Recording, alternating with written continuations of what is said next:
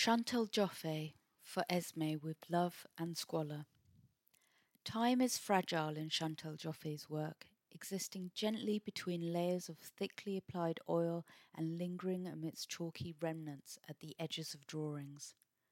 Time felt fragile too when making this exhibition, named after J.D. Salinger's short story for Esme with Love and Squalor, in which time hangs as heavy as the protagonist's enormous face chronographic looking wristwatch.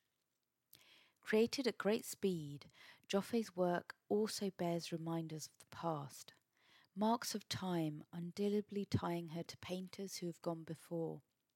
Sometimes they are the subject of her work, such as the haunting presence of German modernist Paula Modersohn Becker. At others, they are merely alluded to in subject matter, visual references to Bonnard's baths and Degas' nudes. These threads are used by Joffe to situate herself within art's histories, to anchor herself in time.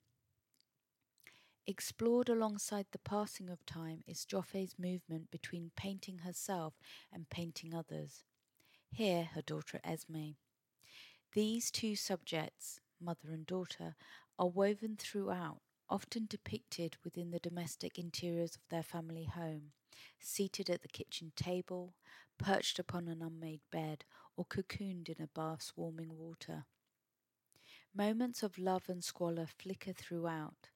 Self portraits of Joffe tortuously mark the breakdown of a relationship, and broken memories of a short lived illness are pieced together in pastel and oil stick, together with cherished scenes of childhood. Moving between media, each work is captured with the same urgency and deftness of hand. Marks made in a day are revisited across the years.